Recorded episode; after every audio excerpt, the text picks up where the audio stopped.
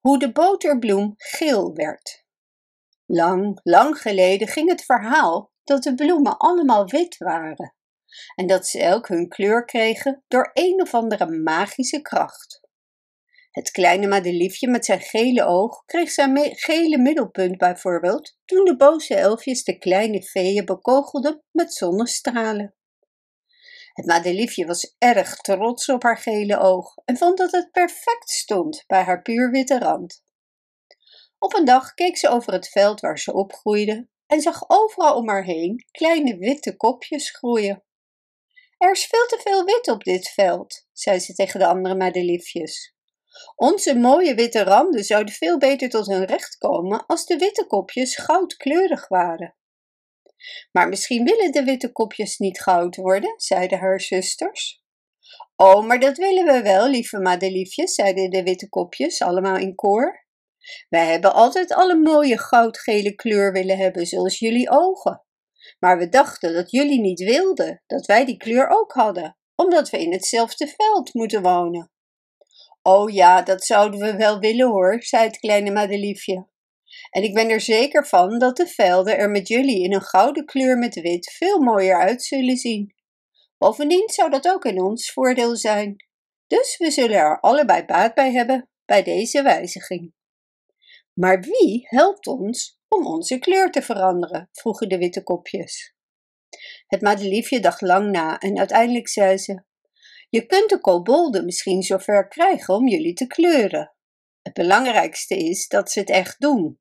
Het zijn zulke rare kerels. Als ze dachten dat ze de veeën lastig konden vallen, zouden ze het snel en meteen doen. Maar als we ze zouden vragen jullie goudkleurig te maken, zodat wij er allemaal mooier uitzien, zouden ze waarschijnlijk alleen maar lachen en wegrennen. Waarom kunnen we ze niet laten denken dat ze de veeën boos zouden maken als ze ons goud zouden maken? vroegen de witte kopjes. Dan weten we zeker dat we een manier kunnen vinden om het hen te laten doen. Dat zou precies goed zijn, zei het madeliefje.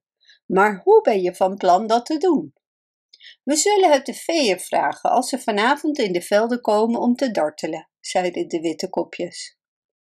En die nacht, toen de veeën over het veld kwamen aanvliegen, riepen de witte kopjes hen en vertelden hem wat ze wilden.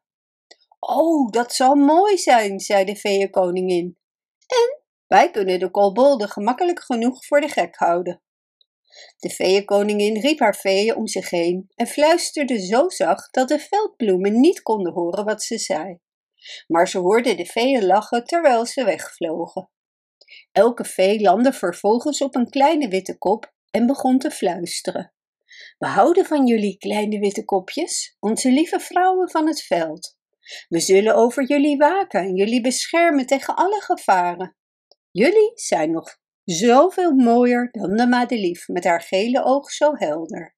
Jullie zijn als een wassen bloesem in het bleke maanlicht. En keer op keer verluisterde ze het couplet terwijl ze vooroverbogen en de kopjes kusten. Toen kwamen af en toe, hier en daar, de kobolden uit het bos tevoorschijn, huppelend en springend als bladeren door de wind. Kijk, daar zijn ze, zeiden ze toen ze de feeën zagen. Luister en hoor wat ze zingen. Toen ze het mooie liefdeslied van de feeën voor de kleine witte kopjes hoorden, schopten de kobolden elkaar op hun hielen en lachten hard, terwijl ze elk een kleine vinger naast hun neus legden en knipoogden naar hun broers.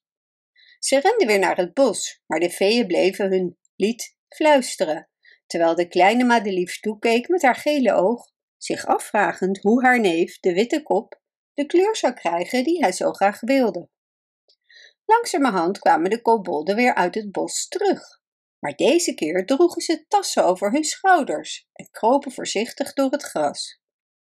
De veeën zagen hen de hele tijd al, maar natuurlijk deden ze alsof ze hen niet zagen. En toen de kobolden vlakbij waren, zei de veeënkoningin: Kom, mijn kinderen, laat jullie meest geliefde bloem voor vannacht achter. Morgen komen jullie weer terug. Terwijl ze wegvlogen, keken ze achterom en in het maanlicht zagen ze de kobolden hard aan het werk bij elke kleine witte kop.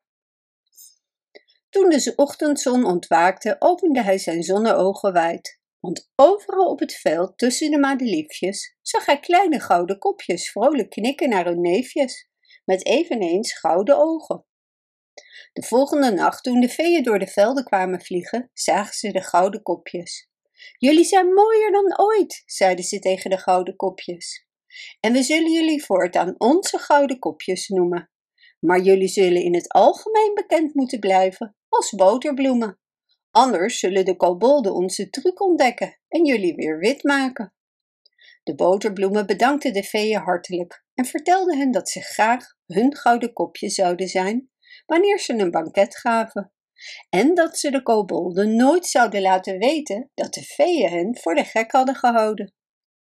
Dus sindsdien bloeien ze tussen de madeliefjes in de velden en worden boterbloemen genoemd. Maar ze weten dat ze voor de veeën kleine gouden kopjes zijn. En de kobolden vragen zich altijd af waarom de veeën altijd zo blij lijken als ze in de buurt van de boterbloem vliegen en zien dat de kleur veranderd is. Maar de feeën zijn te wijs om de kobolden te laten weten hoe ze hen voor de gek hebben gehouden. En voor de boterbloemen is het soms lastig om niet te vertellen hoe ze de kleur hebben gekregen die ze wilden. Wanneer de kleine kobolden weer eens rondscharrelen en probeerden hun plannen te verstoren. Maar de feeënkoningin heeft hen geleerd dat stilte goud waard is. En ze weten dat hun koningin altijd gelijk heeft. Bedankt voor het luisteren. Wist je dat je dit verhaal ook op onze website ririro.com/nl kunt lezen, downloaden en printen?